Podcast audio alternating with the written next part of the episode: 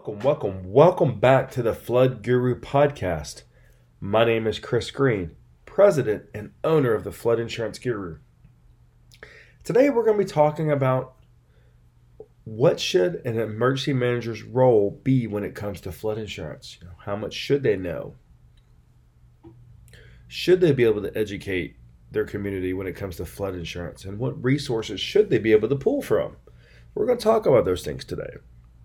And we're also going to talk about how the education on that particular product can impact emergency manager's job, resources, and things like that.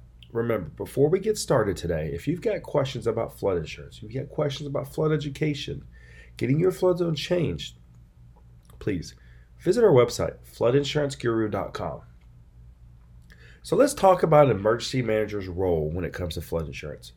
I was recently asked a question on another podcast about what should an emergency manager's role be when it comes to flood insurance. You know, how much should they know? And so we wanted to kind of get some thoughts on this. Uh, not necessarily maybe how much they should know, but really by knowing flood insurance, how could it possibly help an emergency manager's job? And how can it help in a community when it comes to disaster response, and disaster recovery. So, we want to talk about those things first when it comes to flood insurance. If you look at areas like Houston, you look at areas like Nebraska, really any major flood areas, you'll notice the more flood insurance that property owners had in that area, the quicker the disaster response was, and the quicker the disaster recovery was. Now, let's talk about Hurricane Harvey. The average disaster assistance payout was about $4,000 compared to the average flood insurance payout, which was $140,000. So as you can see, you know, when flood insurance pays out, it's generally going to pay out a lot more than disaster assistance will. And because of that, residents can start to recover quicker. So, you know, what should an Amer- what should an emergency manager know when it comes to flood insurance? Well, while this is strictly just our opinion, we feel that you know they should know the National Flood Insurance Program pretty well. First of all, based on their community rating systems, floodplain management, and these different things about you know what their community can do to first of all help property owners minimize flood risks, help property owners minimize rates. You also want to know how these mitigation efforts can help minimize flood losses. But also, as an emergency manager, it's important not just to understand the National Flood Insurance Program, but maybe even the rise of the private flood insurance market. Understanding both of these, you know, how can flood insurance in a community impact an emergency manager's job when it comes to disaster response and disaster recovery? You know, can having flood insurance make these things actually easier on the community and make these things easier on the emergency manager?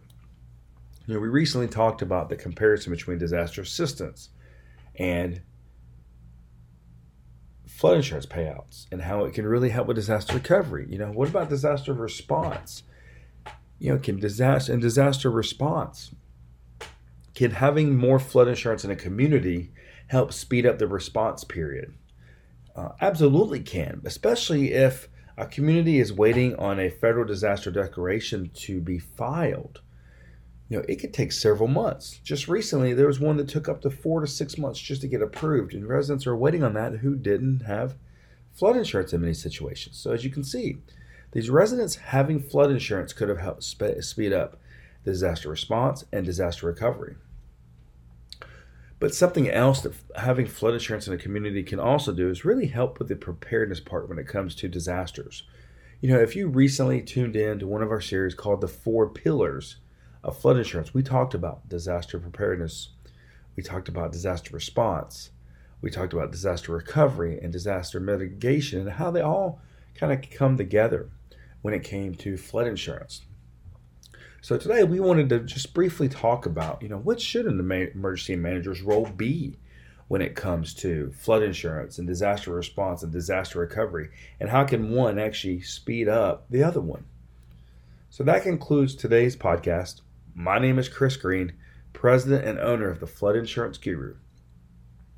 Thank you for tuning into the Flood Gurus podcast on What should an, emergency manager's role be when it comes to flood insurance?